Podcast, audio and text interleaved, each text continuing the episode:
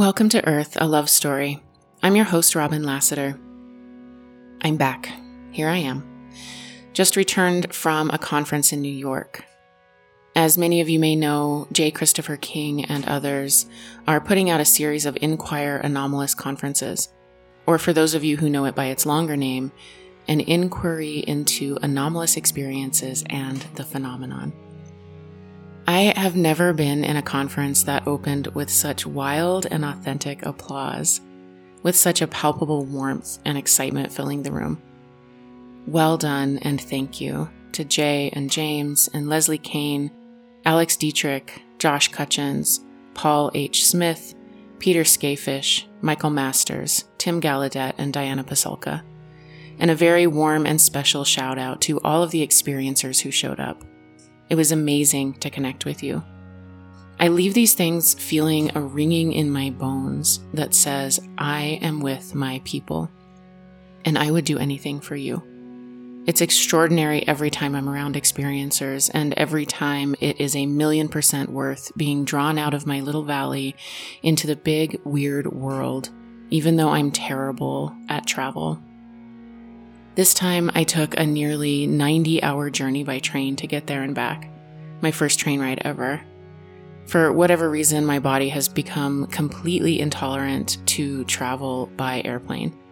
Maybe all of those early abduction experiences that landed in my body like trauma finally caught up with me. Or maybe it's something more prosaic.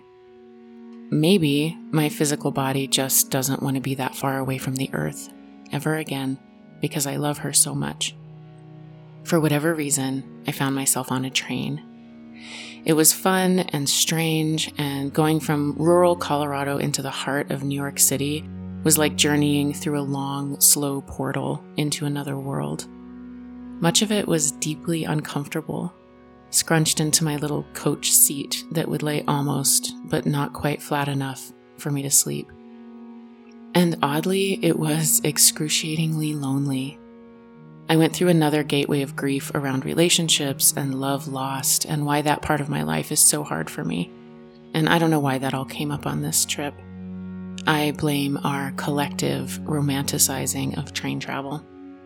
And of course, I would do it all again in a heartbeat. I know that going through those gateways of grief always lead to relief.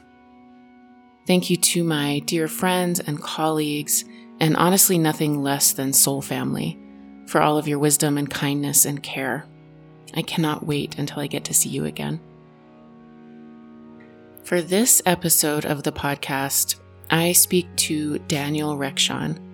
Daniel is an author, a professional hypnotist, and a dream worker. He's here today to talk about his latest book, Missing Time Found Don't Worry, It's Just a Dream. A new and old hypothesis regarding ET NHI contact and UFO UAP associated missing time. Holy shit, right?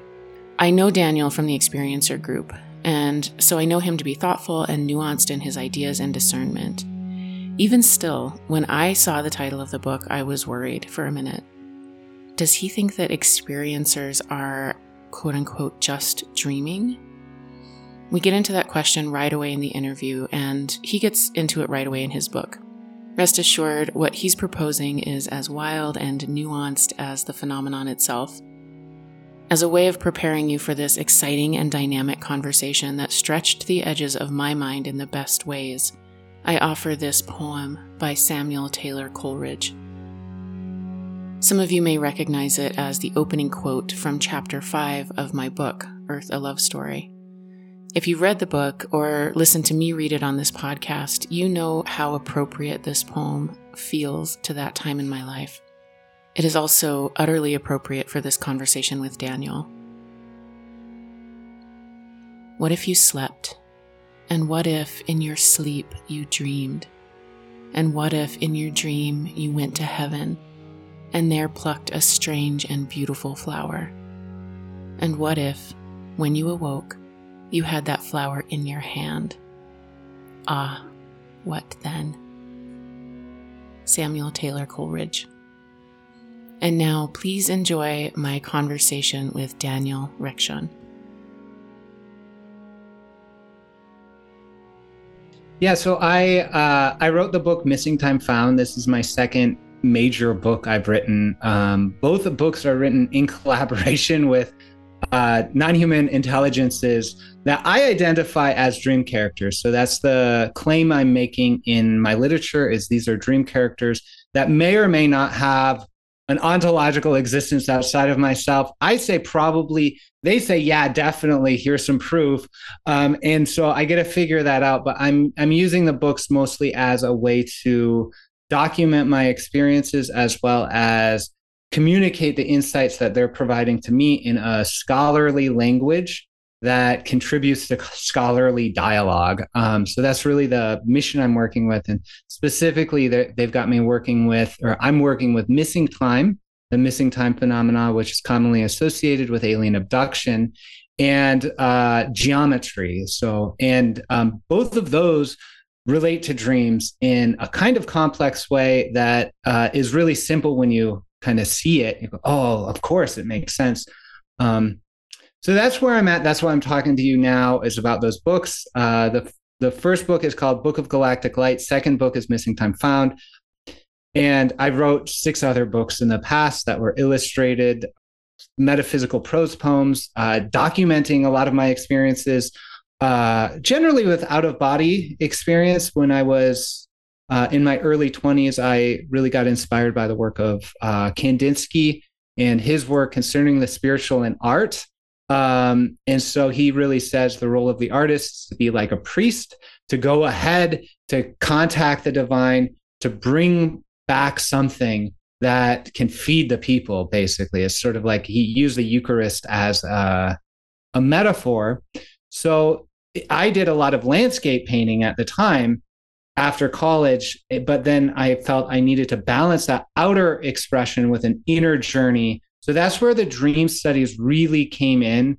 I started learning tarot cards. I started doing um, dream work. I started doing meditations, out of body experience, and the NHIs, the whoever they are, right? Um, they they showed up. They took me on a journey, and that cracked me open to start receiving something like downloads uh, that I would write. I did about six of them, and then um, the uh, stopped being inspired to do books has moved on but i had another project which was around dreams and you know this sort of quantitative analysis of dreams across the world that really inspired me for nearly a decade um, is is delving into um, all the education I needed to work on that all the technical stuff to work on that to bring together a database of dreams to analyze them to find patterns across uh, across that. People can get to that work at uh, I think it's dictionary.dreamwellbewell.com. That's sort of a an offering of the free offering of the mobile app I have uh, with a, a, team Dreamwell. Um, and so it, it quantifies like 200,000 reports or uh, 100,000 dreams, something crazy like that. You see, like, oh, yeah, actually, like 4% of people are dreaming of, of like aliens, like, and they have these sort of qualities to them. Um, so that was, that was in part some of the work I was inspired to do um, in relationship to them. And I got training and education in psychology during uh, that inspiration uh, training in shamanism, energy work.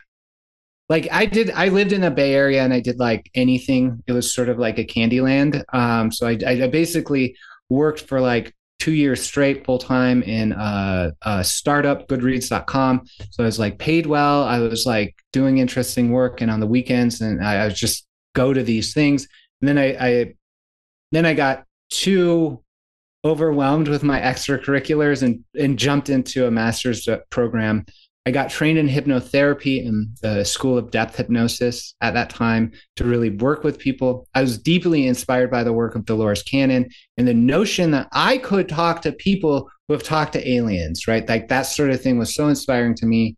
Uh, and I, I got the training to practice. I didn't do any practice. Well, I did practice with people um, for about a year, and then I had a gap um, until 2020, and then I, I, reactivated around that. I am, and uh, I'll I'll stop talking uh, very shortly, but um, the experience I had, I mean, as a kid, I thought I was an abductee. I very, very, I was terrified of the subject. I had all the signs and whatever. Like I have memories back then that are not recovered through hypnosis or dreams, but concrete memories of encounters that my that I, as a child I talked about in fantastic terms. And I asked my twin brother, I asked my mom, "Do you remember me talking about these things?" And they're like, "Yeah, it was super weird." We're like, "You usually don't lie." And you're smarter than making up a stupid lie like the Easter Bunny visited you last night. Like that just doesn't make sense to us. I thought that was weird. That's what my twin brother said when I asked him. Um, that was an experience when I was like three. Um, so I've had these experiences all my life, and I now I consider myself someone who believes they've been abducted or something like that, but not necessarily. I don't actually know if that was physical or anything like that, but I know there was contact that happened. And um, the message I get is uh, for me, particularly, they haven't been too forceful in the in the physical manifestations because they wanted me to be able to discern the underlying truth of things. So can i can i can i perceive the dream as real as physical reality? They'd visit me in dreams and occasionally in physical reality and they go do you notice the two are similar? And so that there was a sort of strong training with that. So now when i work with people and hear their stories i don't necessarily ask is it a dream or is it real? I know it's all real and it's meaningful through different modes of knowledge or meaning making. And that could be through physical, historic testimony kind of understanding, or this sort of transformative spiritual growth path associated with dreams. I am so excited to talk to you. That's all amazing. I my mind is pinging in like a hundred different directions. Um, I really want to get into the meat of of it, but first I want to to go back a little bit. So you said you know, pretty quickly that you got into dream work and also mentioned out of body experience and that, you know, did you cultivate being able to go out of body intentionally or did these, did out of body experiences happen to you like they did to me? And then I grew more, I grew to have more agency in them over time? Or did you do practices that actually let you consciously leave and return? Um, most of the time, it's an assisted experience. Uh, so when I was a kid, I believe I believe I had dreams or out of body experiences. I have concrete memories of entity encounters that would only happen in out of body. I have um, very strong memories of dreams that are not dreams, right? Like that that sort of thing. Um, and so I believe that was assisted at that level. And then when I was, I mean, up to the point of 18 or 19, I was sort of swimming in it. I didn't even know. You it's like there's not there's not enough distance to understand what was happening. My best understanding was uh, given to me by like uh, the fundamental church I was going to, like a Baptist church, and it was pretty much like my my soul was taken over by demons and like brought to hell to sort of like tempt me into I don't know Satanism, something crazy like that. But I I just I I went to bed every day for like years just praying to Jesus that I wouldn't die or get stuck in those spaces I went to. And I, I developed these sort of like uh sigil processes over my chakras to like seal them in, that kind of thing just because the experiences I have were having were a variety from nightmare to transcendent. And I, I wasn't making sense of them and I didn't have concepts to integrate them into my reality. So it just sort of they happened. I woke up from them. Uh, that that was it. I kept going, and then when um, I mean, I encountered the Tao Te Ching actually uh, when I was like, oh, this Baptist stuff doesn't make any sense. Let me expand out. That that sort of had a feeling of expression that I would recognize from those spaces. Um, but then after college, I, I spent a year uh, managing a nonprofit art gallery in rural Georgia.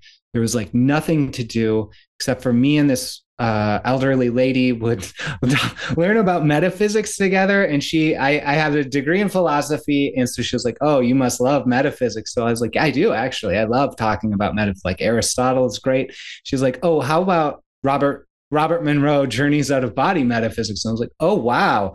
So I follow that sort of uh, progression of practicing most of my experiences of out of body were set within the dream dream time. So like 3.30 that very common that sort of like wake up in between phases of sleep. Remarkable things happening physical things happening thinking i woke up and didn't uh, was happening.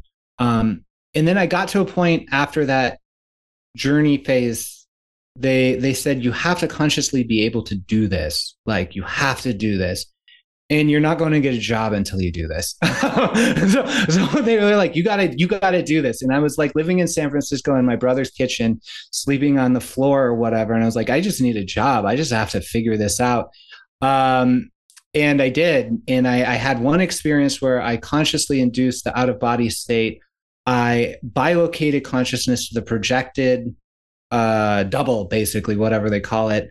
Um, and I was in my body, uh, feeling that at the same time. And I was able basically to fly out of the corner of the room, spin around the neighborhood in 360 awareness. And then the vibrations just, just overwhelmed me. I came back in. The next day, I got called in for a job, uh, and and then I got distracted by life generally, and it takes so much energy. It took so much energy back then. Wow, yeah, there's so much resonance there, so much resonance. I had just to reflect, you know, back to you, I had um, many years where the experiences felt, you put it a really nice way, assisted. And to me, they felt, you know, terrifying and like I was, you know, being taken for a long time. And then I, then it became easier over time and became a more, um, I focused more on the magical or the extraordinary aspect of it. And then there did come a time, and this is just in the last few years, where they said, okay, now you have to learn how to do it on your own. So you're the only other person that I've heard say that, that it, they were given those clear instructions. I also like, I mean, in a, I like that they uh, put a barrier in front of you. Like you can't, you can't get a job until you do this. That's so uh, like them so often. you know, they just don't. Um, it seems to me my beings that I'm in contact anyway don't have a ton of compassion for the like work, uh, money, life experience. They there's no malice. It's just not the most important thing in those realms. It's these other really deep things. So that's really really interesting. Yeah, they're telling me things like that again too. The, the maintain awareness from waking uh, to dreaming to deep dreamless sleep and back. Sort of that that that's sort of the the goal of a lot of uh, mindfulness practice and like lucid dreaming practice and they say like you got to do this. Like we, we told you to do this. I mean like i have dates on when they told me to do that. I haven't done the work uh, i mean i had a couple kids and like i'm doing a lot of other stuff. So but they, it's it's niggling. Um they're, they're kind of constantly reminding me of that. Yeah it's so interesting. It's yeah i'm really feeling a ton of resonance. Um so what I was struck by when I started reading your book is I'll be totally honest, I felt a little uncomfortable. I felt a little bit like, is he saying this is just a dream? Just a dream as our collective con- our collective uh, kind of overculture defines what a dream is and how in the Western world we center waking life over everything else. Like this is the only real thing, nothing else is real.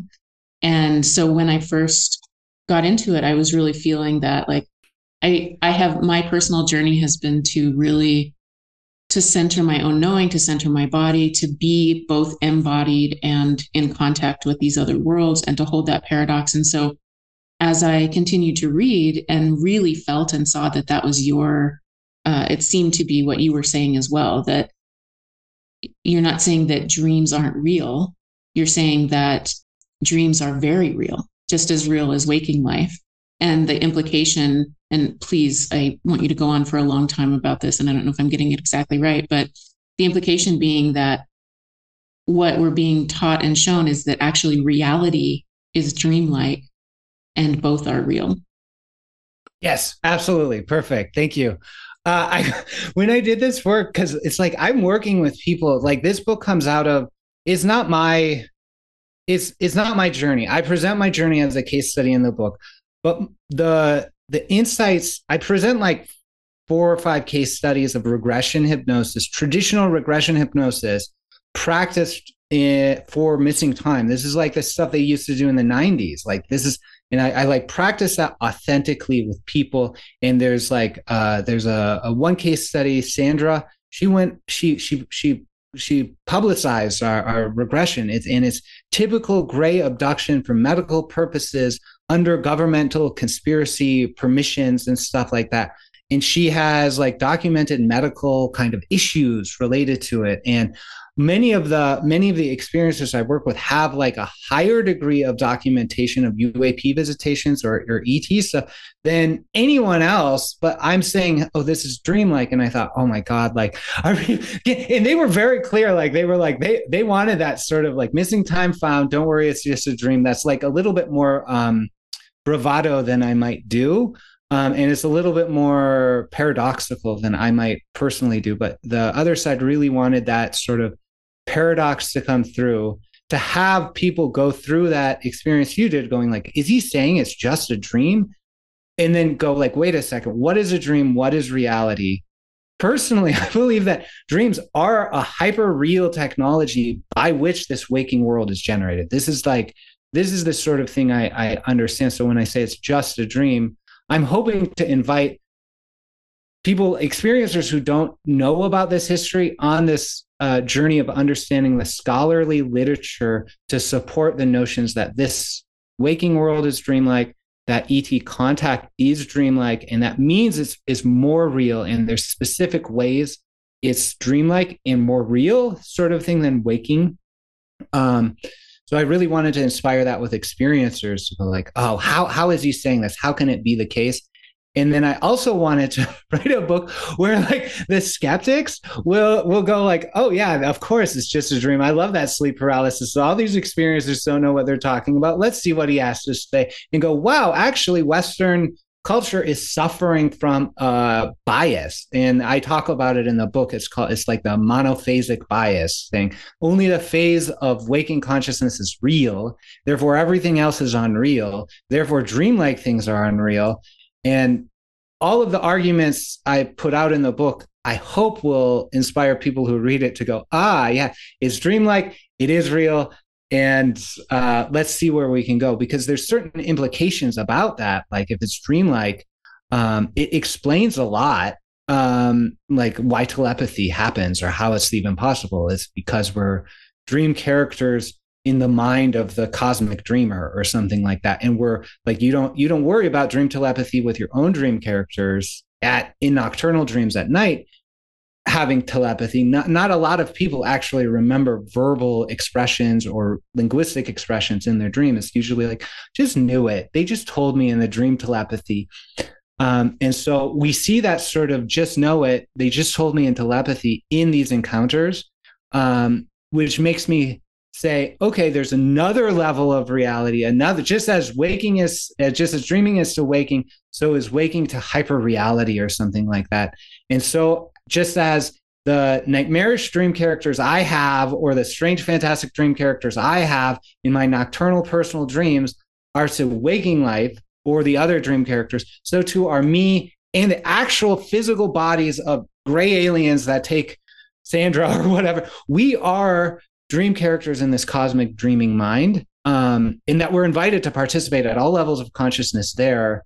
Um, and there's something about our dreaming mind that reveals that there is an underlying structure of consciousness that wants to develop too, right? So it's like there's there's so much in here where I'm not just saying like, oh, we're just in a dream, and it's not like the '90s sitcom, like it was just a dream, and, and they they wake up um, or I guess that soap operas from the 90s, they would do that. It's just a dream. It's more to that for us. Yeah. It's really uh, elegant. And I'm fine. I'm following everything that you're saying. And it's, I'm curious because it sounds like um, Tibetan Buddhism in a lot of ways. You know, it sounds like some of these spiritual lineages that have existed for a really long time.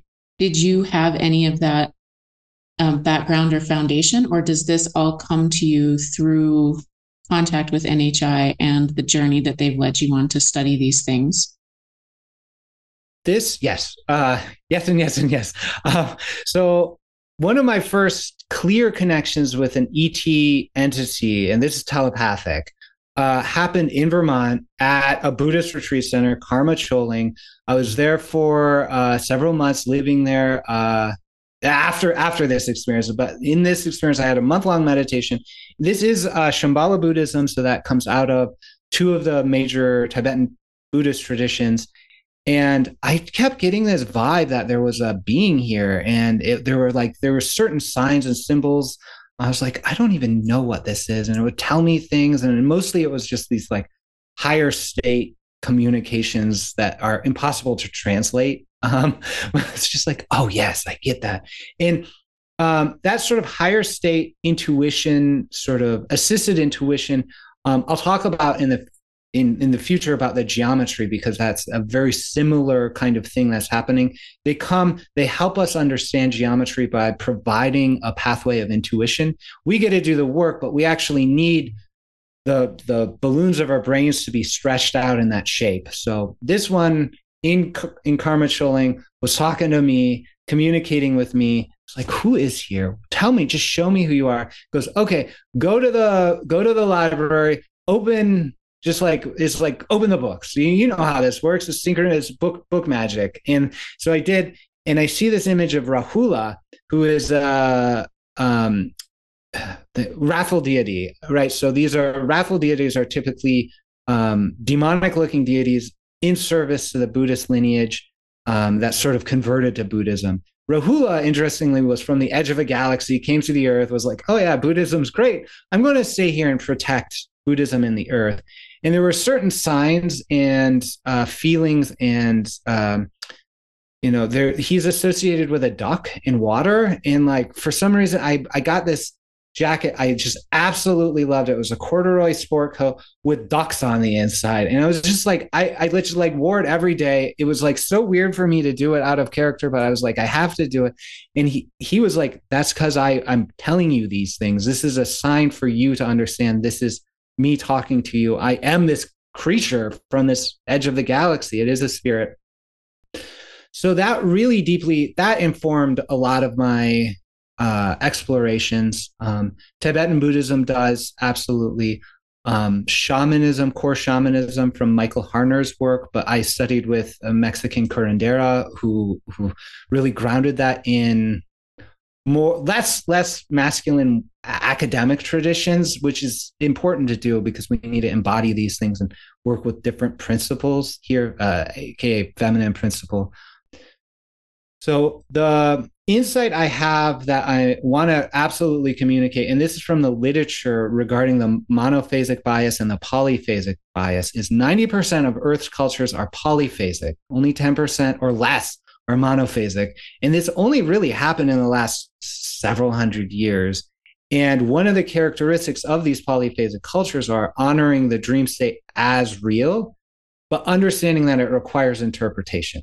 So we're not saying they're real like uh, apples falling from trees. We're saying they're real in some way. And for those cultures, it doesn't matter. Like, so um, John Mack has a quote in one of his books. He talks to an indigenous folk about flying saucers that pick them up and take them across the country or something like a taxi service. And he goes, Are you making this up or is this real? He's doesn't matter. Doesn't matter. The same thing happens with lucid dreaming when you ask, uh, there's a researcher named Gackenbach who asked a Cree dreamer, Hey, do you guys lucid dream? And they were like, What does that even mean? Took like nine nine uh, sessions to communicate that. And the Cree woman was like, "Oh yeah, I know what you're talking about." No, it doesn't matter.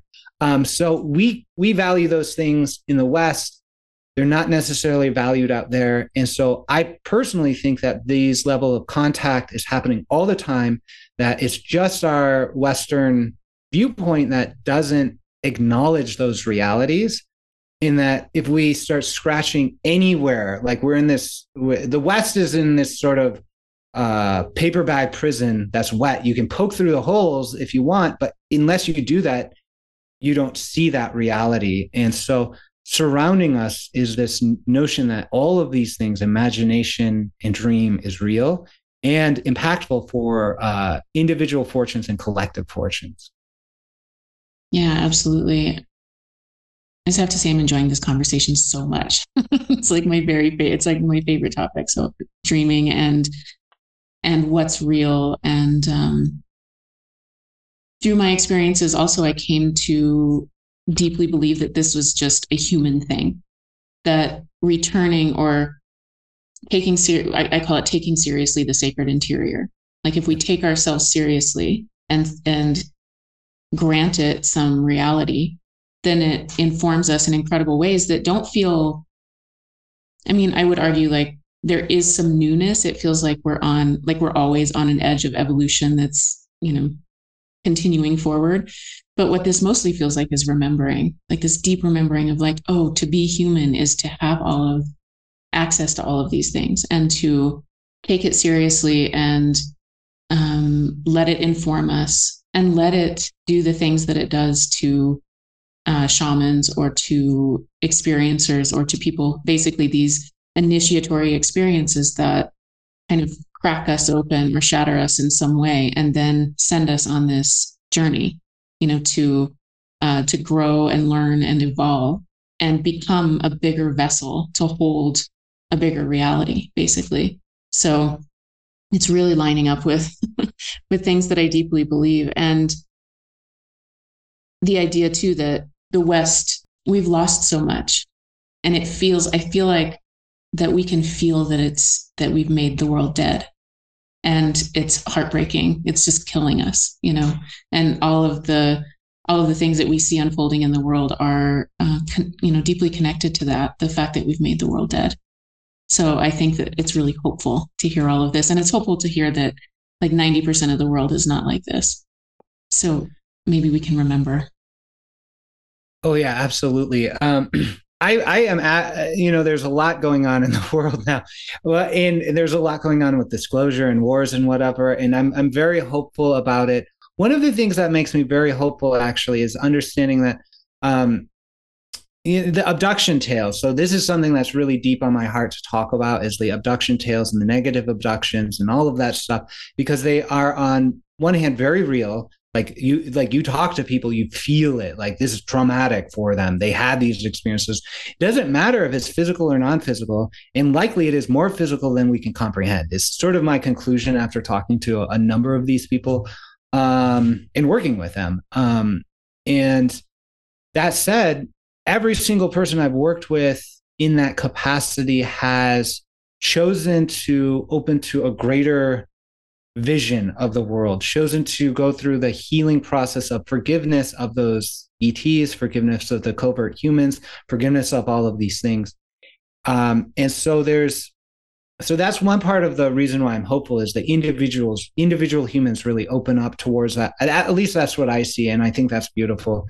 The other thing that makes me hopeful is around dream studies. And so one of the things I know in dream studies is if you have nightmares, and you have a deeper uh, they call it emotional valence between the negative and positivity in your dreams. You don't actually have to live out that cycle of going up and down in your life. You can be kind of like well-being and even keeled in your daytime life and like leave all the weird weird stuff for the night. And actually there's a there's relationship between that. So we see that in individuals. And so i wonder what is the if if these gray alien abduction type scenarios that are absolutely nightmarish, they are a deep pull of emotional valence for the collective dreams of this world. There's other transcendent experiences that don't get so much or hasn't haven't gotten so much publicity, but there there's a strong valence and tension within the psyche of the West. And I think that you know, it it'll likely uh, propel us forward in a, a strong way uh, towards well-being um, once if we figure it out or how we as as it flows. Basically, I, I don't know when that might be, but I'm hopeful about it. Really love that. So this idea that as I'm translating it, you know, into my language and through my own experience, this idea that sort of the lower we go, the higher we can go, the deeper the shadow work the better access we have to the golden shadow, for instance, or something like that. Um, is that am I catching it? Yes, that's uh, that's the idea. Yeah, our mm-hmm. dreams, our nocturnal dreams, particularly, are a place for us to do that. And then if we are able and willing to do that and integrate those experiences, like I mean, yes, absolutely. In my own personal experience, if we don't do that, the world does it for us and we lose jobs or relationships or we we addictions. I know that's a, an experience uh, that that's uh, a big on in your book. So mm-hmm. um, that sort of stuff ends up happening or has happened in my life too for those uh, reasons. So yeah, yeah, that makes a lot of sense. The one of the hallmark qualities of my experiences is that I would not turn towards my own, you know, shadow, basically grief, agony, my own responsibility in what was happening. And uh, there was a conscious moment when I did that, and I was well into my 30s. And before then, it had been, you know, I was in what I would consider hell realms for a long time. So that makes a lot of sense to me. And also, I'm thinking of two things that are just personally arising. And one of them is that I've been reading this book by Charlie Morley called Dreaming Through Darkness, and it's fantastic. It's all about using lucid dream for shadow work, and it's he's he's uh, comes from the Vajrayana Tibetan Buddhist lineage, and so I've been reading it before sleep and doing shadow work as I sleep, but not. I haven't gotten lucid. I've gotten closer to lucidity. I've had a couple. Actually, did a lucid test. Like I flipped my hand back and forth, and it nothing happens. I was like, oh, I guess I am dream. You know, I guess I am awake. Like I didn't, it didn't snap me into the fact that I was dreaming. But um, having even the imagery of the dream itself doesn't explain much. Like I don't have conscious access to exactly what was happening, but the the the emotions in the dream of like deep shame and defensiveness. Yeah. And then awake, you know, waking up and feeling that same emotional feeling in my body along with like a physical like nausea and only after all of this like work and understanding of the dream world and shadow work and all of that did i think okay i don't need to perceive it with my rational waking mind but this is shadow work happening in the dream world and it's not fun like those emotions aren't fun to feel the you know, the nausea isn't, I don't feel good in that moment, but there's a part of me that's like, this is great. You know, this is yeah. great to let it happen here and let it kind of do its work beneath the surface in a way that I don't have to maybe relive every single memory that's associated with this, but it's unearthing something, some type of psychic energy is being freed up. It's doing the work, it's doing the magic. Yeah. Yeah. Yeah.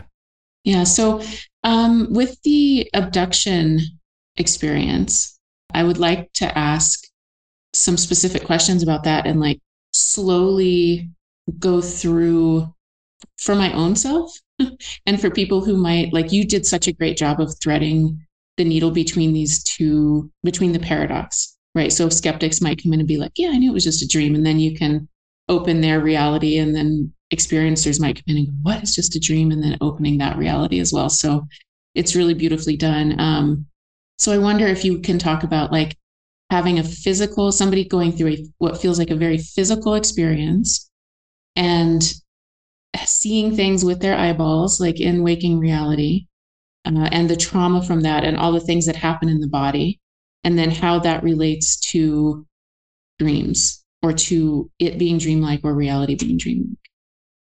Great. Yeah. Thank you. Um, there's that's a good question. Um, there's an, a number of ways there's overlap. Um, and so I'll talk from the skeptical perspective first. Uh, and then this is the perspective generally of the scientific community about abductions outside of the people like John Mack and that that sort of crew. So they they say, okay, abductions seem to be abductees seem to be really telling the truth about their own lived experience they but they seem to happen at night or around the bedroom. But they sort of like are they really the case? But they don't actually have physical evidences except for body marks some of the time.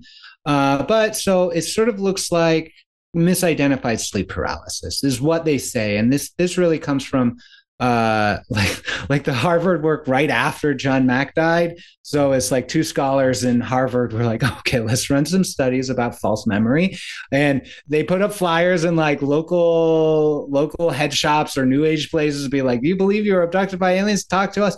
And they like made fun of experiencers in their book. It was like kind of uh, kind of distasteful. Uh, they, they they just went they went straight to crazy town and just treated it a little bit like a skeptical spectacle. But they did do solid research. I mean, it's, it's Harvard research. So as much, I mean, you know, honestly, there's a lot to say about um, Harvard research, and if anyone needs to look look up scandals and things like that around reproducibility and data fraud, they probably should before they take the word of uh, Harvard scholars. Period, straight up. And I'm saying this, uh, I will not necessarily go deeper into that sort of uh, uh I don't know mud flinging uh, than that, but there there is a strong evidence that the reproducibility of scientific papers aren't what we believe believe it to be because it is literally fraud. Uh, I mean, I, I, get so worked up about this. Um, and how how can we trust them? Like, how can we trust them? They say they're they're doing objective science, but they're they're they're just not. Uh, this is like head of Stanford is a is a data fraud. Is like it's just like is that there's like behavioral scientists in Harvard data frauds, and um, is literally like copy pasting uh, copy pasting uh, images over, and it's like like no one will find that out. You got I got I got riled up there um, for a second because I was talking about the good research done by uh, Susan Clancy and McNally about sleep paralysis and false memory, and they they made a couple observations, and basically their findings revealed that abductees have uh, like they're more fantasy prone and they have something called absorption or more like absorption scales. So that means they like they lose their boundaries, right? So it's like you fall into fantasies more. You have a less sense of like uh, self and other. Um, sometimes it's hard to figure out where the the insight or intuition is coming from. So they go, okay, these are all characteristics of abductees. This seems like it's fantasy. It's fantasy prone. It's it seems like it's fantasy interestingly, uh, so so that's what they say. They say it's sleep paralysis, fantasy prone. They say it's schizotypal. They say, oh well, schizotypal is not schizophrenia, but it's, it's just a personality thing, a syndrome. Uh, they sometimes medicalize it, sometimes they don't.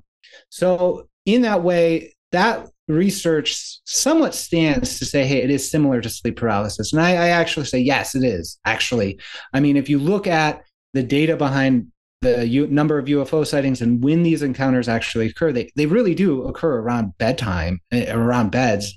And so the conclusion I, I come to is the research was valid. They were seeing something, but they weren't coming to the right conclusion about the nature of reality, which is dreams are real. These things are actually real.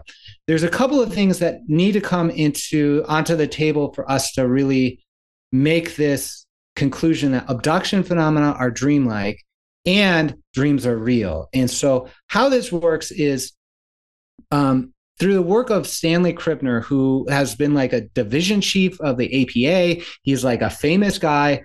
Uh, he's done a lot of studies. He's, he's run dream labs. Uh, he basically says, okay, so there's dream enigmas. He studied dreams all his life. There's enigmas about dreams. We don't know how it happens. There's miraculous healings. There's telepathic dreams. There's shared dreaming. There's precognitive dreaming, retrocausal dreaming. There's dream apports, which is a huge, uh, a huge thing. He he claims there are is documentation of dream apportation, and apportation is the manifestation of physical objects from what is presumed to be a spiritual reality. And so, in the case he gives, he goes, This woman dreamt she was on a beautiful tropical beach she's in like I don't know, like know, Iowa or something. I don't know. And but she wakes up and there's a bunch of like tropical beach sand in her. So how did that happen? Um, is the question. That's the enigma. And I talk about the enigma because of dreaming that is recognized by this renowned dream scholar because it says, hey, there's a precedent for dream things to be actually real physically and also precedent for them to change the body in a miraculous way and also be associated with entity encounters and things like that. Um, so he says, hey, all these dream enigmas point to point us to dream shamanism. That's where it should point us. If Western science wants to know the solution to this, it has to look at dream shamanism. And then so then in my inquiry, I went to what can we learn from shamanic dreaming? Uh, a paper again published in an APA journal, and I say APA because this that's the creme de la creme of uh, psychological sciences. And, and, so if it's an APA journal, it's it's pretty much mainstream ish uh, or mainstream enough to to talk about with uh, without Snickers. Um, so that that is the paper that describes the polyphasic and monophasic bias. That's the paper that says all these polyphasic cultures acknowledge that dreams are real but need interpretation. So we have the connection with sleep paralysis. We have the connection with fantasy proneness and absorption. We have the precedence of dream apports and miraculous healings. Krippner also did a cross cultural study of exotic dreams. 8% of dreams in general are exotic. 1% of dreams kind of involve entity visitations, actually. Um, and it's across, across the globe, people are experiencing these things. So this is that's all the factoids we need to know. Okay, there's something happening here in the dream space involving entities, sleep paralysis, moving between dimensions, that sort of thing. The kicker for me was when I read an independent paper about how who remembers dreams. So I go, who remembers dreams? How, what, and I, this this was after the fact that I go like, okay, the only precedent we have for the abduction scenario, except for the abduction scenario itself or fairy stories, is unremembered REM dreaming. Excuse me, the only precedent for missing time is unremembered REM dreaming because when we dive into the intuitions of missing time, we encounter fantastic beings like the Greys or whatever, or the, the abduction people. Um, so I looked as though, like, who's remembering dreams in general? What does science say about that? And guess what? They say fantasy prone people who may be characterized by the scale of absorption, which are the same exact people who report abductions. And that congruence of uh, defining the populations between abductees and people who remember their dreams was not done by researchers who care about alien abduction. It was done as like independently. So we have independent researchers saying dreamers who remember their dreams are fantasy prone and they they they they have this quality of absorption. So are the same people that have uh, memories of the abduction phenomena. Therefore, I say actually the um, the abductees are fantasy prone, not because in general the they're making it up, but because they remember their dreams more, and these are dreamlike experiences, and these are and so now we have to talk a little bit about dreamlike experiences, and I want to expand it from the the interior world of nocturnal dreaming to more of the mystical implication that this life is a dream and that sort of thing. But I want to pause to see if there's questions at this point. Yeah. Yeah. Um, I feel like I can talk to you for so long because I I do have questions. I want to, I, I have, I don't want to take you off track though. So I'm going to, I have a question that I'm going to save for later, but I guess, and I think that you're going to get to this, but I guess my biggest question is I wonder if what you're presenting, because you said that sort of the NHI guided you to present this argument in this kind of way. Oh, yeah. And I wonder if you are um, presenting your own personal beliefs as well. And I guess the question that I'm getting at is if, is, I think I've already nailed this down, but there's something still in me that's shying away from like the dream it being too dreamlike and therefore negating the quote unquote reality of it, which I, I know is where you're going. So I guess the question is some sort of uh, physical in this world um, experience with a gray or experience with being taken on a craft. And my perception is you're saying, yes, that's real. And, in, and because it's real, it actually changes the nature of reality not the other way around. The, the nature of reality doesn't preclude that these things are unreal. In fact, the exact opposite. Since these things are real, then reality must be more dreamlike. Yes. So yes, um, yeah, this is the next step of the argument, right? So we're taking it from the nocturnal, going like, oh, okay, so we have this missing time thing during the day, where we don't remember, but actually, if you pry into it, it's very dreamlike, and people who remember it or re- report it or something like it are fantasy prone, and there's nocturnal experiences. So then the argument goes, okay, so we have these real encounters with gray aliens. These are fantastic beings, right? So these are fantastic beings, and so we can look to the free survey uh, to say what what are the type of people uh, encountering you know what sort of what sort of space people are there? What sort of otherworldly people are there? They're mostly humans. There's sometimes grays. There's sometimes reptilian. There's sometimes robots. There's sometimes like a variety of things. But that's pretty much exactly what you described dreamlike fantastic creatures to be. Uh, like it's really like is what we can imagine and i i actually think this is why okay so this this is why i'm doing it because i there's um I came to the conclusion that perhaps the missing time regression experience. So I don't remember my experience. I go to a hypnotist. The hypnotist says, Oh, okay. It seems like gray aliens. This is very real. We need to do a real serious investigation, doing objective research. And it looks like they're invading our reality to take things from us and do things and all sorts of nefarious purposes.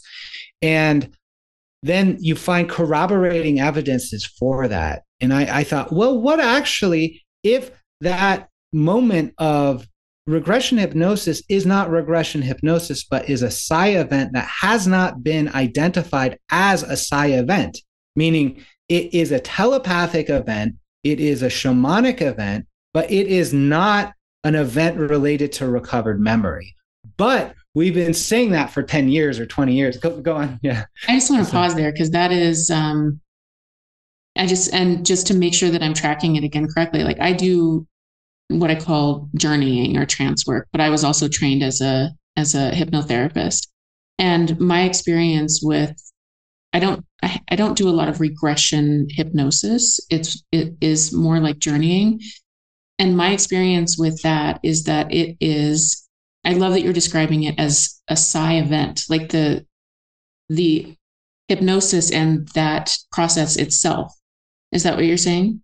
That yes. that moment in real time when it's happening, not connected to maybe a memory that's being explored or something like that, but in real time in that moment is itself um, some sort of spiritually transformative event potentially. And the reason that I wanted to stop and catch that is because that really aligns with my experience of it. I tell people, you know, when I'm working with people, we don't approach it lightly. I kind of approach it like, if someone is interested in doing, you know, psychedelic journeying or something like that, which I don't, uh, and it's part of my sobriety. I don't do that anymore, but, um, and I don't help people do that, but the same kind of experience that, you know, going in, approaching some kind of event horizon, um, moving through that, a lot of similar themes, having some sort of contact or some sort of deep experience, and then returning with that and then bringing it through the body through integration, all of that does not seem to me what the Western world thinks of as dreamlike or as, you know, just this kind of idle wandering into the psyche to see what's there. It is an intense experience, it's a life changing experience. And so I love that you're describing that as like the experience itself of uh, regression or of journeying or shamanic journeying is is the event. It's not the the connection to the past event. Am I getting that? Absolutely. Yeah, absolutely. I mean, when I started practicing this, I I had a magical event with a, a like a wonderful first client, Dan Berg. He's in the book. Um, but I realized, like, oh, he like very likely he interacted with time traveling space people. Like, like that's literally what he did. It's like they might have not have bodies, or they might have bodies when they want them. I don't know, but they, I, I was like pretty sure they're time traveling psychics and so it's like they're i knew they were watching me i knew they were watching him uh, they they let me know in in ominous dreamlike ways or whatever so it's like what does a regression mean to that? Do we interact with that through memory? And i, I don't think we do um, at all because i mean in, in this in the journey space you you interact sort of all the time. And the reason why i bring this up is because I thought, what if the people like Bud Hopkins and David Jacobs and all the all the negatively biased, historically objectively oriented researchers, what if they are actually shamans facilitating shamanic journey, but they're doing it under false pretenses. They're they're not understanding it. It's completely unconscious what they're doing because they don't know they're shamans and they don't know they're doing shamanic work what might that do? And I go like, well, it might have the horrible side effect of nefarious greys entering our world and stealing our genetics. It may actually be they have manifested their nightmares through working with thousands of people, right? Like what and, and so that's why I'm putting out this book is I go, like, this is very real, and this could be a very potent mode of inquiry and exploration and transformation, but we have to move it from the fetishization of like 3D space and memory, right? Like, what if that actually is doing violence to this multidimensional dreamlike experience of contact, which is telepathic, it is psionic, it is everything. Um, so, what if us going, okay, so how many witnesses you got? Can they corroborate your story? What about the photographs? What did the scalpel look like? Right? Like you can choose to focus on anything in a regression state. It doesn't have to be the invasive instruments. It can be the feeling state of the entities it can be anything. You can you can bring things into this space and it's transformative and so i just feel so inspired by by the notion that these things are real actually that these dreamlike things are real and that we have a way of working with it. And actually even if we don't understand it the kind of hypnotic experience that person to person experience where someone's so deeply absorbed in a fantasy sort of thing, right? But someone's so distinctly holding a kind of single pointed mindful concentration like that is a is, is a potent dynamic that I think is activating to both parties and may actually be transformative uh, for the world in general. So um, our practice and how we practice and the mindfulness we bring and the, the non-judgment and the like that sort of thing is very important. The like non-dual kind of approach to it is very important because we can hold that without then forcing a collapse of the narrative into a specific direction about what the scalpel looked like and if there's an implant or whatever. We don't have to force that. It can be either or this or that. We're not sure what happened and that's fine. But the connection to those deeper soul streams of whatever the the entities or whatever or whatever that connection is there can come come in and we can receive the gifts of that multidimensional interaction um, and so we're away from the topic of uh, like reality and about this sort of um, reality of these experiences um, as dreamlike. Um, so I'm not saying. So I want to get back to that a little bit so we don't don't forget it. Basically, the statement I'm saying is this: this waking world is is dreamlike and real, and that we probably have a series of nested proportions, like as our nocturnal life is to our waking life. So is our waking life to this hyper real life. So is that hyper real life to some other thing? It goes up and down forever and there's no end to it, um, sort of thing. So this nested false awakening thing forever. Um, and that's why that's why you can take the bodhisattva vow though. That like that I think is is because it's nested forever, it's beyond your comprehension. You're all of those things. And so you can even cut through that sort of indefinitivity in all directions all the way to source. So the reason why I say that is because of the human initiated contact experience. There's there's two reasons, two two sources of objectively verifiable historic data that we can use to produce experiments to validate these ideas, right? And that is the human initiated contact experience understood under the metaphor of lucid dreaming. So, lucid dreaming, as you know, you become aware in your dream, but then you can express an intent within the dream. And the dream responds to it. Doesn't respond the way you want it to some of the time, but there is a response. So, in the same way, um, and oftentimes the response is a manifestation of, of fantastic beings and objects that express bizarre qualities like impossible physics, bilocation, whatever. Those are the same qualities we see when we do a human initiated contact experience or CE5, where we generate mindfulness, we express an intention, we observe the results, and some of the time, fantastic beings come into our presence to uh, manifest impossible physics like UFOs and give us a gift of transformation or wisdom. And that really what happens So that's one source of the data. The other source of the data is, that we can start objectively working with is geometry, actually, because the, and this is this this connection just like blows my mind all the time. I think about it. There's one peer-reviewed paper about using dreams and dream telepathy as an instrument of SETI. So SETI is the search for extraterrestrial intelligence. Most of the time, they use radio telescopes to send messages or receive messages. They haven't received any messages, and like like billion dollars that have been spent. Uh, that really gets me because uh, I could use a little funding uh, in my research. I'd rather it go. I mean, like just it just drives. They they they've raised like two hundred million dollars recently. SETI did to do more radio bullshit, and um, I I will I have a lot to say about that. But um, the thing I will say uh, with this sort of SETI experience, there's one paper in the world that's been written and peer reviewed about SETI and use of dreams in SETI. And they say, okay, seems like it's a good method. Dream telepathy is validated by Krippner. It's, it's, it's, it has meta-analysis against uh, like supporting it. So dream telepathy is real. You can have mind-to-mind communication with people. It looks like it's going to be non-local, meaning you can do it instantaneously. And I don't think the authors of the paper were dream scholars by any means, but uh, if I, I'm saying, you know, if if you study the world's dreams history, you, you know that entities interact and give geometry to humans. That's what happens. They give technology, they give political in- insight, they give mathematical insight.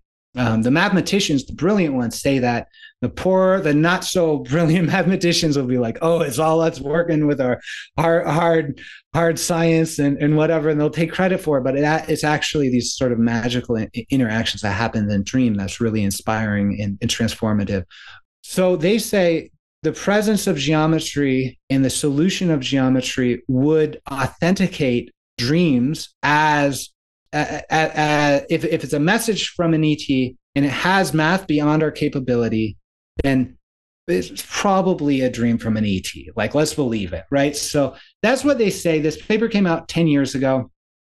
And I, I like, I mean, it has like four citations. Like nobody, nobody's talking about it. Um, but I think it's it's fascinating that that's the established precedent in our scientific literature. The only thing is, is expect to see, and that's what I see in relationship to the human initiated contact experience. Is is people if they film UAPs and this have have been filmed, they pulsate in specific patterns or they're in formations. And those are geometric formations that are precise and beautiful and elegant and communicate aesthetic meaning and spiritual meaning and may actually encode messages as well. So in this way, we have the, the physical experimental data of people going out, trying to make contact with a sort of telepathy and receiving anomalous geometry back, which says to me, right, like sort of like kind of feels like, oh, we're in this dream. We're in a dream that's at that this dream is real, this life is real, but it's also dreamlike.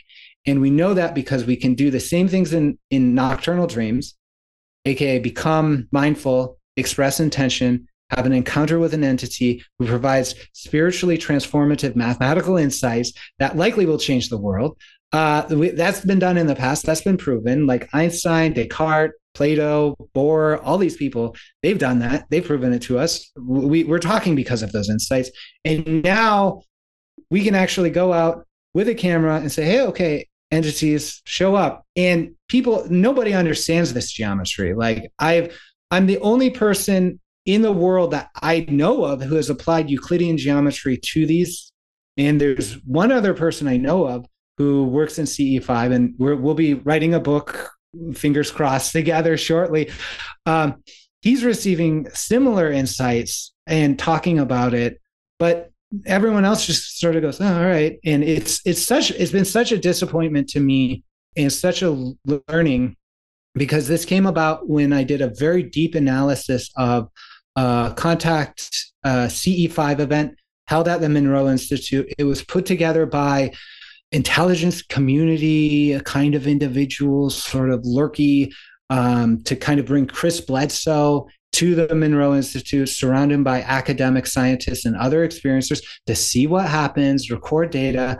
They record 40 minutes of a pulsating light geosynchronous that sh- that simultaneously brought down communication networks.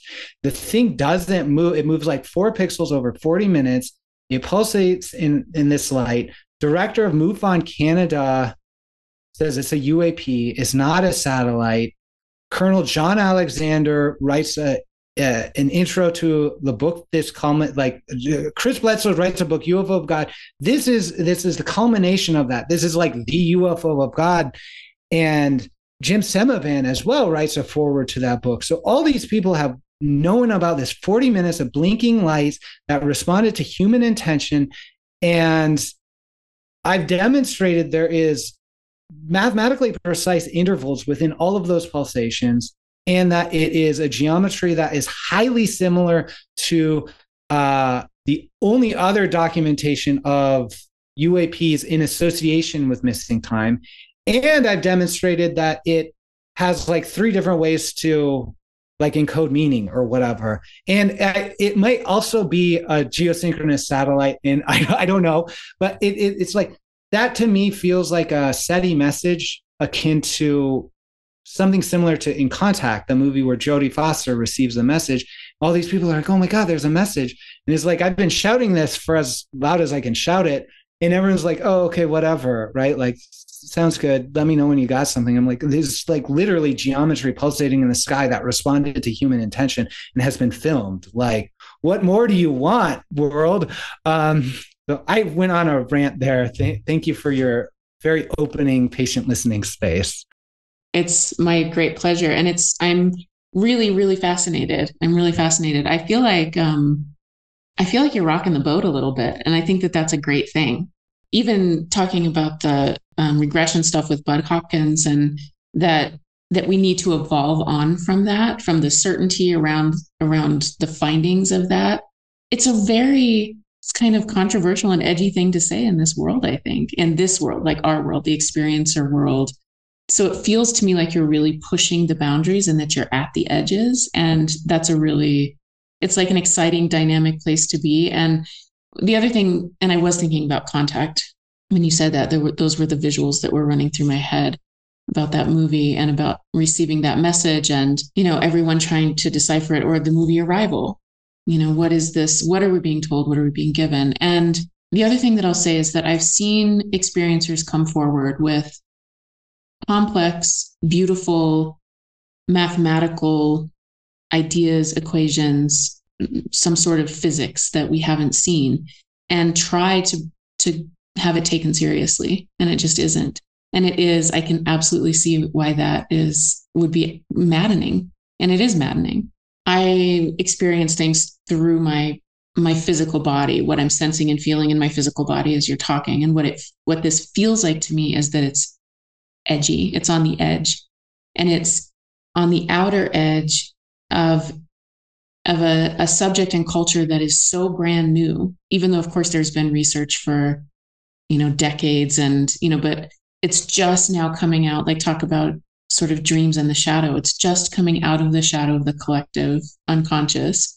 We're just starting to look at it and see it. There's a lot of people who can't even wrap their heads around when like understandably so right? That reality is not what we think it is, that it may be dreamlike, that these things exist at all, even in a, a, nuts and bolts kind of way, much less kind of the theory that you're putting forth. And then you're going even beyond to the edge of that and saying, look at this thing. So I I feel a lot of excitement about it. And I feel like you're, you know, it's one of those places that's that's on a leading edge. And there's a lot of the collective unconscious or the shadow around these things that has not emerged into the light yet. I feel that in your passion around it. You know, it's like, come on, guys, let's get on this. And feeling the weight of this, you know, the rest of the iceberg that's still underneath the, the level of our consciousness. Yeah, and that's in part why I sort of just follow the guidance, right? In the experience. Um, I mean, this for me, the experience of naming missing time found, don't worry, it's just a dream. Like, oh my, like that. It's like I'm pronouncing I found missing time. I, I was like, oh, it's like it's like it, it's it's in part arrogant actually to like make that assertion, or it's beyond what I normally would want to do. And also saying it's just a dream. It's it's that they're they're pushing me toward that, um, and I can't help but think this is architected intelligently. That the the we're the dreams are coming out of the shadow, but we have uh, a way to receive it or be received by it, and it's already been prepared.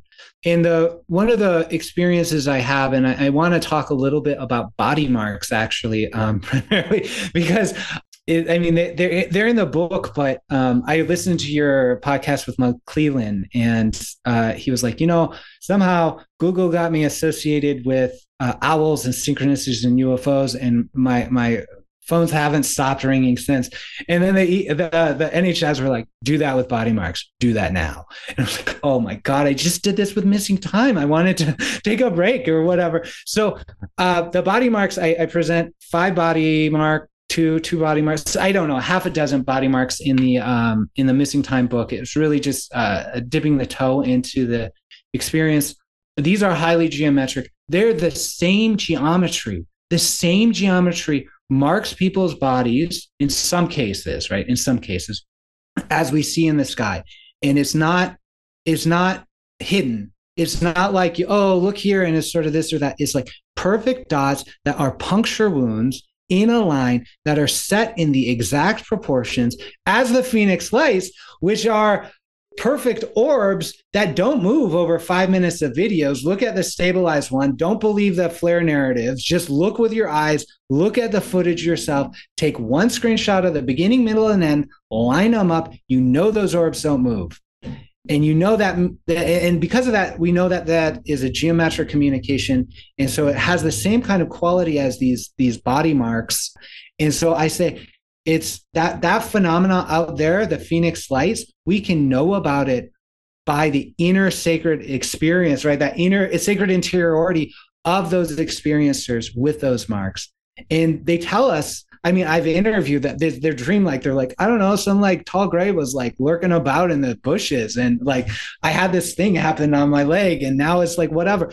And that's the level of dreaming that we have about it. I had a series, I had the markets myself and I had a series of really weird lucid dreams associated with it.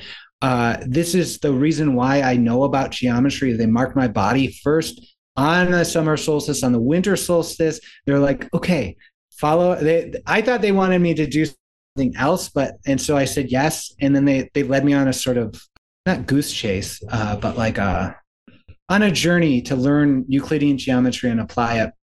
So i, I just wanted to bring that up um, because it is rocking the boat. The next thing i am going to do is go through because the body mark is the generally the it's like 60% of the substantiating evidence for the physical narrative of the abduction right? And i'm not saying because i'm challenging i'm not challenging the experiencers that say they had physical abductions. I always say okay right these are dreamlike and i'm going to assume that the body mark experience is actually a stigmata like psychosomatic thing unless you tell me otherwise. If you've got a memory just tell me. I'd really appreciate that. But i'm not going to put words in your mouth. So and no one had actually been like, I remember someone scooping this. No one said that to me yet. I would love to talk to someone who actually has a physicalized memory to give me a kind of control experience. But most of the time, people go, I had this weird dream ish thing. I don't know. Maybe it was missing time. I don't know. They, they have that sort of vagueness about these experiences. But what they do have is the body mark. And if you look back to see how people talk about Hopkins and Jacobs, these UFO abduction researchers who have used body marks to substantiate the physical abduction narratives. The experiencers complain about the same thing. They go like, "I saw something. Was it a spaceship? I don't know, but Hopkins says it was." Right? And so there's a sort of taking of a narrative when we say those just because we can't explain why a physical mark is present in physical terms doesn't mean it has to be physical right? Doesn't mean we have to jump to these conclusions. And the sophistication of my argument says if we jump to those conclusions because of the psionic nature of the regression space the shamanic space we actually may create the possibility for those beings to physically enter our space retrocausally and do those actions if it if we weren't so like anal uh, it wasn't so like hopkins and jacobs negativity if they worked with someone like me or you that's kind of more open or positive it might have been a beautiful arcturian coming back and doing an artistic expression in collaboration. We don't actually know. And i i i think that level of fluidity in terms of time is what we need to talk about in relationship with these spaces because these are clearly time traveling craft, transmedium craft, and things like that. So I'm going to go back and retro, like do a, a, review of all the body marks, right? Of all the body marks that have substantiated the narrative that Hopkins and Jacobs put forward. Is there geometry or not? Is it beautiful or not? What do we know about it? Does this look like medical? Does this look like that? And I, I mean, I'm, I'm doing that work now. This is the homework they gave me. Uh, after I finished the book, I was like, oh, I'm done. They're like, no, actually do this. This is very important. You have to put this out. You have to put this out as soon as you can. And, and go back and go straight through Hopkins' work. It's, it's like the, the source of this notion of physical abduction that, that went wildfire in the 90s, that made me terrified to look at my contact experiences until 2020 right? Like that's a huge impact these men have. I never talked to them. I never read their books. I was terrified of this.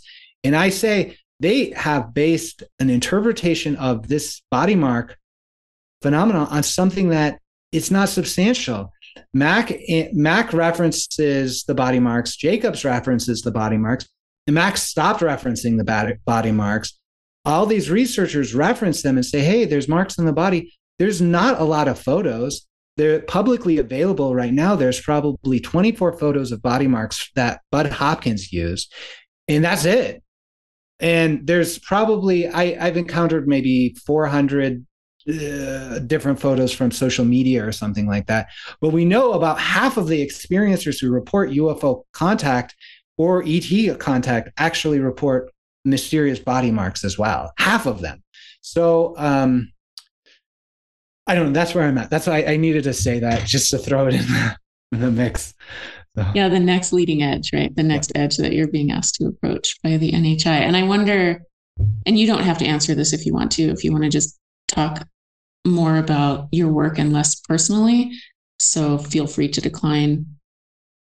But I wonder how you feel about being asked to do this work, this research, research that is dismantling some things that are that have been held onto for a long time, and that you have your per, have personal experiences that you have made sense of in some way, and that you've integrated in some way personally, and that you have your own ideas and beliefs about, and then the NHI are asking you to do this other research where you do have to. It sounds like you have to put those aside a little bit so that you can try to stay objective and clearly follow this. And because I think you've, I've heard you say a couple times, like, this is where the research has landed. I feel a little bit differently, or, or, you know, maybe did feel differently going into it. Like, how does it feel just for you as a human in this body in the world to be asked to do these things um, that are uh, super edgy? Yeah, thank you. Um, I asked to do them. I asked to do them before I came here. I I uh, I feel. Uh, I mean, I mean, the clients I talk to that have been very transformative to me. We have a soul connection. It, it, they tell me, I tell. It's like it's, and it's. I, I don't think that's that's wrong to admit. All right, like it's like Mac Max says it's not dual. It's, it's a non-dual interaction. It's not them and us or self or other. It's it's both and and all of those things. I asked to do that work. I had that destiny. I I wanted to be at the edge of knowledge when I was a kid. I thought that was being an astronomer. so I had my like my little telescope looking for truth and beauty and, and goodness out there. And then I had a whole journey, obviously, uh, to get here. Um, it is personally jarring to me. I mean, they are ready to work with me as soon as I'm ready to work with them and in ways that are un nerving that is unnerving. And i have spent a lot of time talking and processing and it just even i mean they're they're, they're kind they're kind. The ones i work with are kind and smart and intelligent and creative and funny and all of those things. And yet i'm just like oh my god like am i crazy? Is this real? Are they going to abduct me? Is this a, is this a evil a- ai gray alien psyop thing with the cia i don't know but actually i do know because i can I, I i have that discernment because i learned that discernment in dream practice. And so that's one of the things that is really important to know is that dream practice increases both insight and empathy. This comes out of science insight and empathy. Um, and that by the way everyone's universally able and empowered to do that. I talk about shamans i talk about researchers i talk about being on the edge. We're, we're talking about that and talking about special connections with like uaps or whatever. And everyone has that i believe. Everyone is um, in these shamanic cultures everyone is understood to sort of holographically represent that principle which is sometimes specialized in the role of a shaman but that shaman isn't doing all your shamanic work all the time for you. It's like when you need that help. And so in that way like I, I sometimes work with other people to do regression to have my regressions be done. And i talk about that in the book.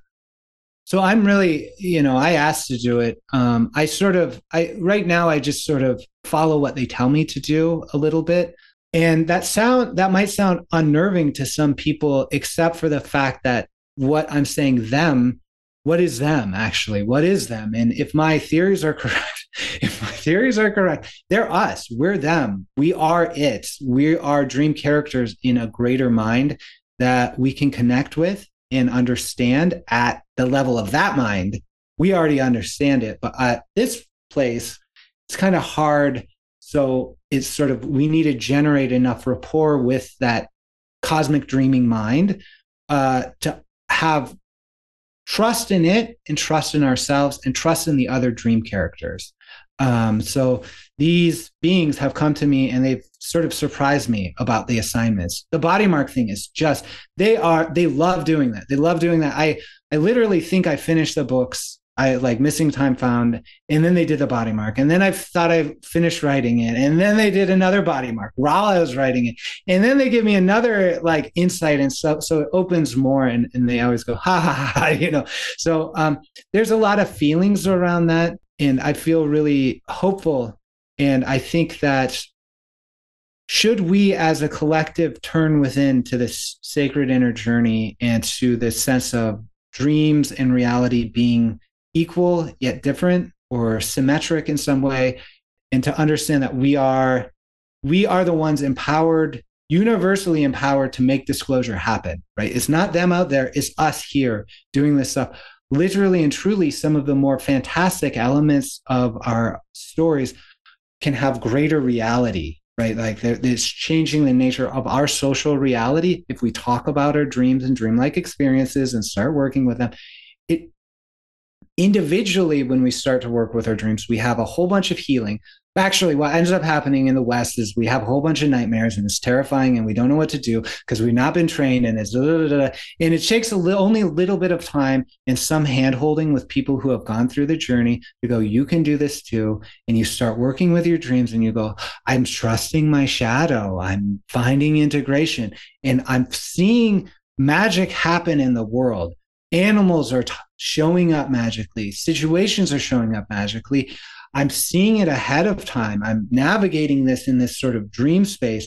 And we get to a spot with this where we can, uh, I believe it's around the mediation of fortune. That's the social role of dream work is mediating individual and collective fortune. So we use that space, we bring it here, and we we we do good for the world and each other, basically. So I think that's what's happening here. That that's that's really in line with my intentions and in vows. Uh, so all of this work is in the context of bodhisattva vow. All of this work is in context with my Buddhist practice, my dream practices, and things like that. Um, I have kids, so I love my kids. I want them to grow up in a world where they're not afraid of abductions. And we're not still talking about issues we should have stopped talking about a century ago and started like exploring incredibly inspiring. I again, I have I really could ask you another dozen questions. I want to be mindful of your time, but I it's very very inspiring and it makes me I think it sort of eases me in and relaxes me into this into a deep intuition that I've had. and and experiences that I've had where I've had I've had two experiences relatively recently where I looked around and it felt like waking life was a lucid dream. And I was like, oh, holy shit.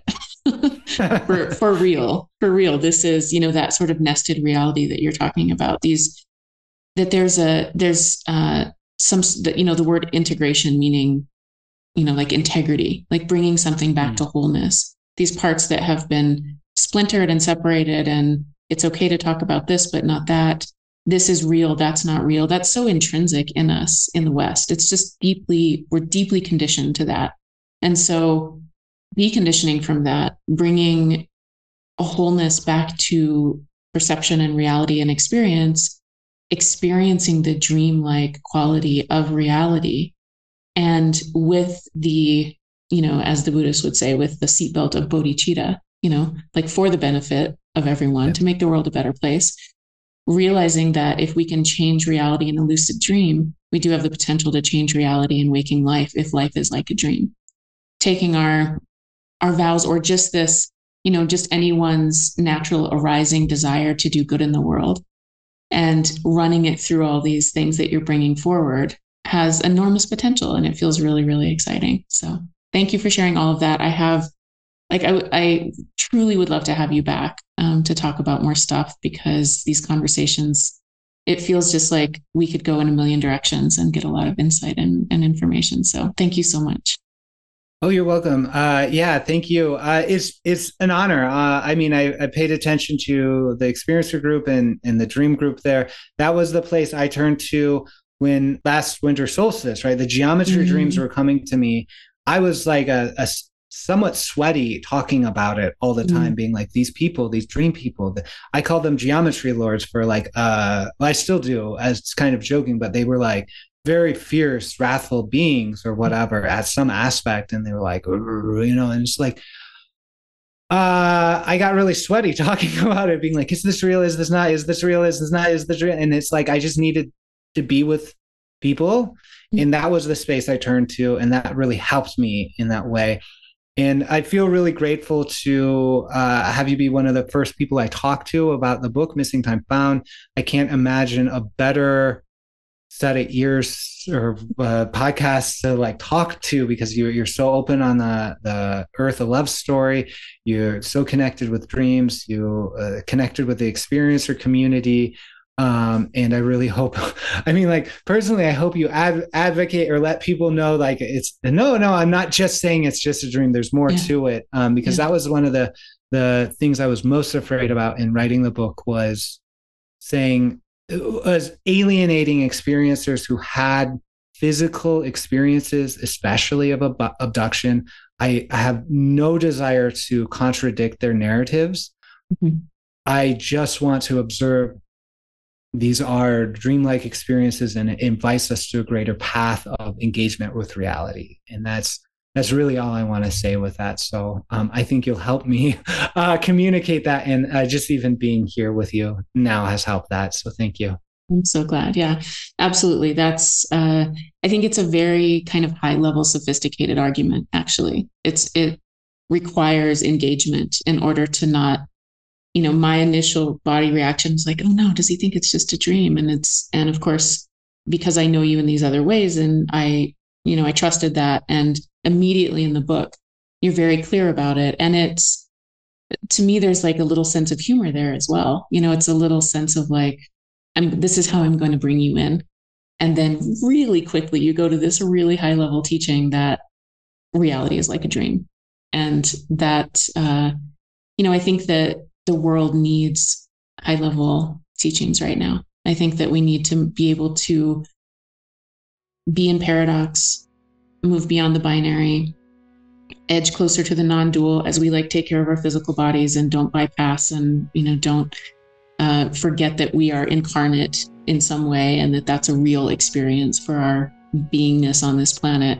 If we can hold all of that and move towards a more sophisticated view, then that then maybe we can get through this whatever this is whatever's coming up you know we need it so thank you again If you'd like more information on Daniel's work, please check the show notes. Special thanks to Morgan Jenks for our beautiful soundscapes. Thank you to the patrons who support this podcast, and thank you to you, dear listener, for engaging with this work. May you be peaceful, may you be happy, may you be safe, may you be free. If you'd like more information about my work or to book a one on one session with me, please visit honeyheart.org.